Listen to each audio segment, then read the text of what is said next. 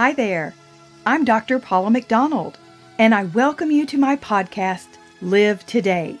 It's here that together we'll explore the concept of balance as God designed it to be for us, His children.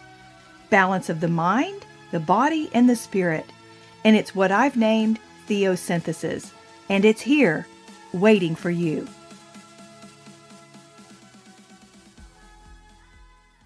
Hey everyone, and thank you for joining my short podcast, Ask Dr. Paula.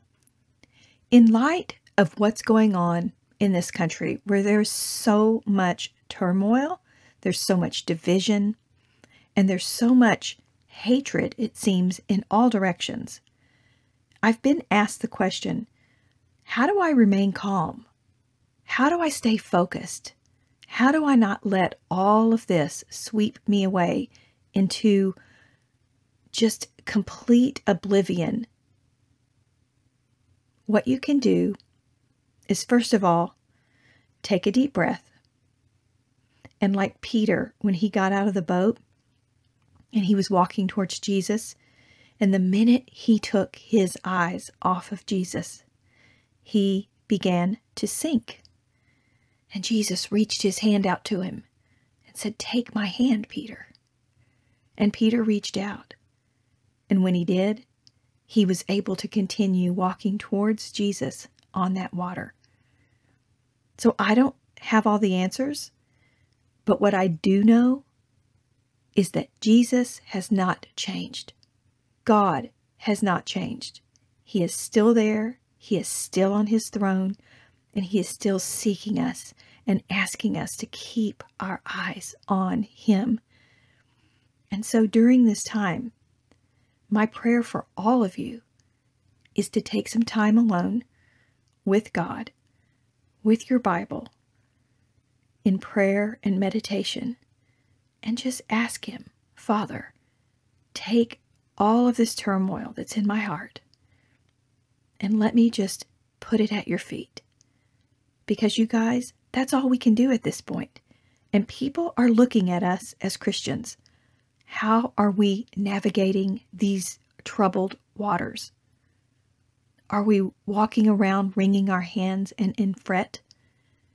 Or are we entrusting our hope on the only one thing that does not change, and that's God? So how are you how are you acting right now? Whom are you putting your trust in? Are you entrusting your faith to the mainstream media? Or are you opening the Word of God, which is true and can be trusted? In fact, that's the only thing right now that can be trusted. That is the only thing. He says for us to take heart. And he also tells us, do not fear. We are not to be living in fear. So, as you hear your friends and your neighbors just absolutely not knowing what to do or who to believe, I urge you to be that calm amidst the storm. For people to see a peace that goes beyond understanding deep within your heart.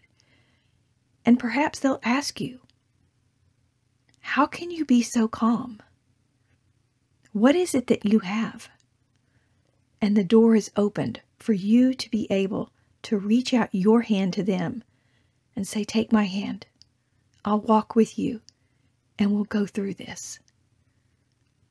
Because I have my hope in Jesus Christ.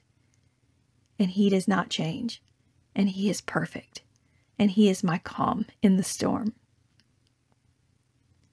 So, friends, I don't know what's going to happen tomorrow. I don't know what's going to happen next week. I don't know what's going to happen next year. But the one thing I do know is that my God, my Lord, and my Savior has me in the palm of His hand, and He loves me, and He wants me to be secure and loved. And I just pray that for each of you, and I hope this is an encouraging message during these tumultuous times. Don't forget to always fully live today. Thank you for joining me, friends. My prayer for you is that you would seek to live today and every day in balance and in abundant connection with God